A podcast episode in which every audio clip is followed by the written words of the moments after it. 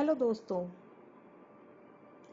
ए ज़िंदगी बस यू ही। इस श्रृंखला की अगली कड़ी, मेरी अगली कहानी, मेरी अगली पेशकश। लेकर मैं आप सभी के बीच फिर से हाजिर हूँ। दोस्तों, ये कहानी है जिसका नाम है एक मुट्ठी आसमान। गौर फरमाइए। क्या जी? आपको कितनी बार बोला है, ऐसे अचानक से किसी को भी लंच या डिनर के लिए इनवाइट मत किया करो। तुम सुनते ही नहीं हो। तुमको मेरी परेशानी बिल्कुल भी समझ में नहीं आती है। बस किसी को भी बोल दिया। आज खाना हम साथ खाएँगे, मेरे घर खाएँगे। अरे, घर में सब चीज़ें हैं, नहीं है, तुमको इससे कोई मतलब नहीं। कभी मेरे बारे में भी सोच लिया करो। मैंने करीब करीब झल्लाते हुए, पर अपने आप पर कंट्रोल रखते हुए राजीव से बोला, मैंने अक्सर देखा है कि मैं अपनी भावनाओं को जब्त कर जाती हूँ, क्योंकि राजीव कभी भी खुद के आगे किसी की नहीं सुनते। तब मेरा मन रोने को करने लगता है। पर उसमें भी मुझे जब्त रखना पड़ता है, क्योंकि मुझे पता है राजीव मुँह फुलाकर बैठ जाएँगे और फिर खाना नहीं खाएँगे। और फिर उनको मनाने में मेरा इतना सारा वक्त जाएगा कि पूछो मत। खैर, ये करीब करीब रूटीन बन गया है मेरी ज़िंदगी का। खुद पर जब्त करना, हालातों को समझना, चाहे गलती हो या ना हो हर बात पे सॉरी बोल देना।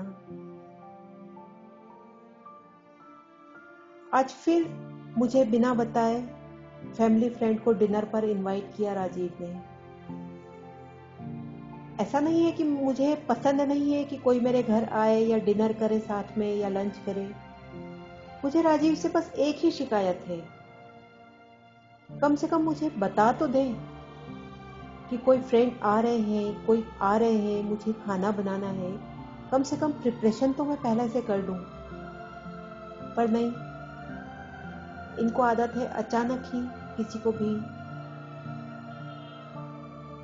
इनवाइट कर लेना। मन है उनका, क्या कर सकती हूँ? मैंने अपना मन मसोस कर खाना बनाना शुरू किया। पर दर्द आँखों से नाना करते भी टपक ही पड़ा। राजीव मुझे रोते हुए देखते, इससे पहले ही मैं बोल पड़ी, तुम भी ना, कितना तेज प्याज लेकर आए हो। आँसू आए जा रहे हैं काटते हुए। बोल के मैंने अपने आंसुओं को प्याज की आड़ में छुपा लिया। राजीव ने मुझ पर एक निगाह डाली और मुस्कुरा के किचन से चले गए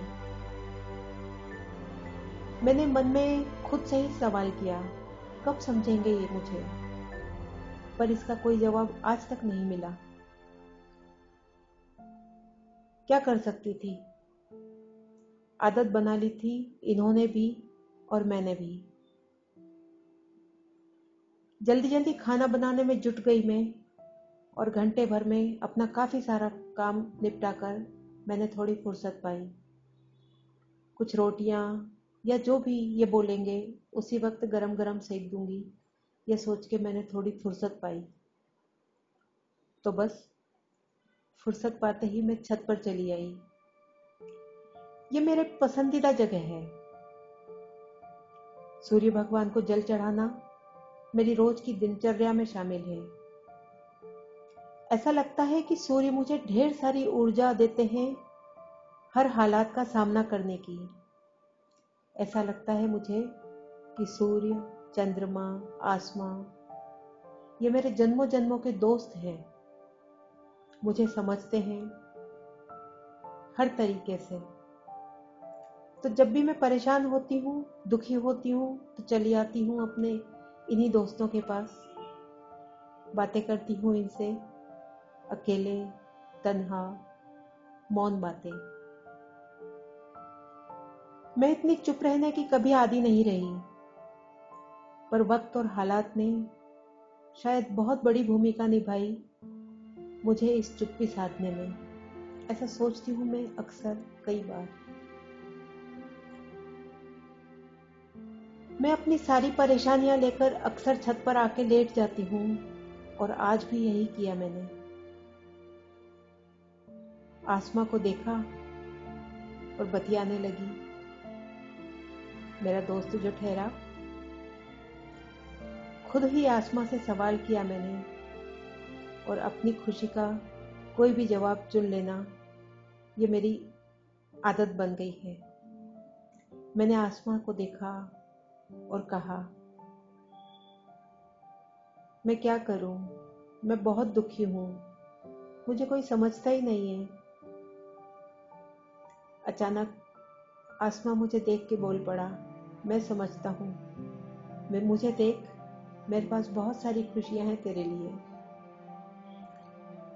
मैंने मुस्कुराते हुए आसमा को देखा, एकदम निहाल हो जाने वाली दृष्टि मैंने उस पर डाली।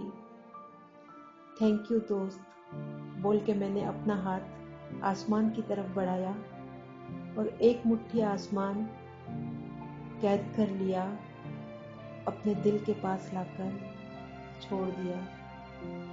ऐसा लगता था मेरे दोस्त आसमान से एक मुट्ठी खुशी चुराई है मैंने, या मुझे उसने गिफ्ट की है और उस खुशी को मैंने अपने दिल में समेटा। और अंदर ही अंदर सारी खुशियों को जब्त कर लिया मैंने। चाहे कैसी भी स्थिति हो आँखें रोके ही बताती हैं। दुख होता है, तब भी। खुशी होती है, तब भी। हाँ अभी भी मेरी आँखों से आँसू टपक रहे थे, खुशी के। एक मुट्ठी आसमान मिल जाने की खुशी। चंद सितारे समेट के आसमां से चंद सितारे समेट के आसमां से। खुशियों से मैंने अपने दामन को भर लिया। आँसू पलक पे आके ठहरे हुए से थे। आँसू पलक पे आके ठहरे हुए से थे। सावन की झड़ को मैंने आँखों में भर लिया।